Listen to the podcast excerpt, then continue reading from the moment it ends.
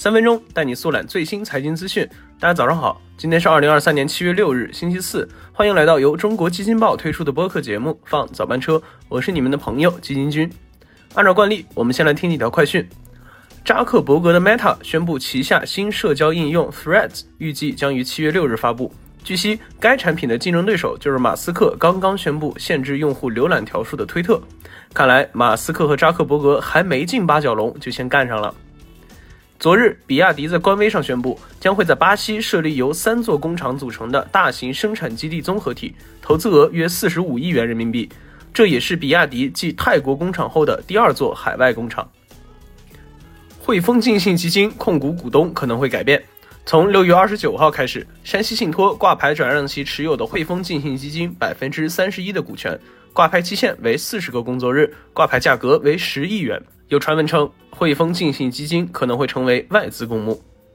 好，快讯听完了。今天基金君想跟大家分享一起最近发生的关于银行代销基金的案件。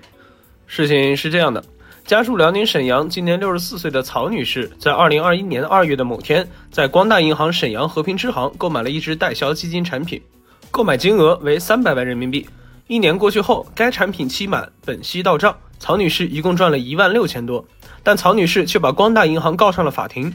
据曹女士所说，当时向她推荐该产品的副行长江某向她承诺一年的收益为百分之五点六。结果这一年过去了哈，虽然赚到了钱，但收益率相比起承诺的要低得离谱。因此，曹女士要求对方赔偿当时双方口头说好的差额损失，大概十二万多。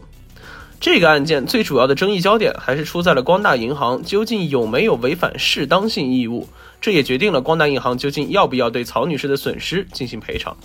对此，法院在听取了双方的证词之后认为，首先，曹女士是用手机端来进行的操作，购买页面中是有对产品信息的详尽展示的，所以这个销售过程是符合适当性原则的。其次，曹女士说不是她亲自操作的手机，但这一点并没有有效证据来证明。更何况账号密码只有曹女士自己知道，所以这一行为就被法院判定为自主购买行为。再次，据悉，曹女士是一位有着多年投资经验的老将，曾购买过多笔基金和信托等产品，在市场闯荡了这么多年，怎么能不知道基金类理财产品都不是银行的自营理财产品呢？当然，肯定也知道投资风险的存在。所以，这样的申诉也有悖常理。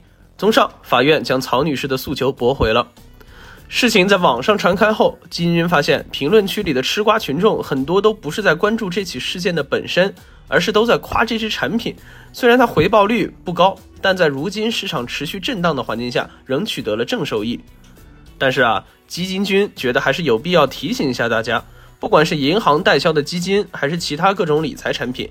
哪怕是余额宝都是存在风险的。我们在挑选理财产品时，一定要认认真真的去看产品信息，根据自己的风险承受能力来挑选合适自己的产品。好，以上就是我们今天放早班车的全部内容了。感谢您的收听，我们明天同一时间不见不散。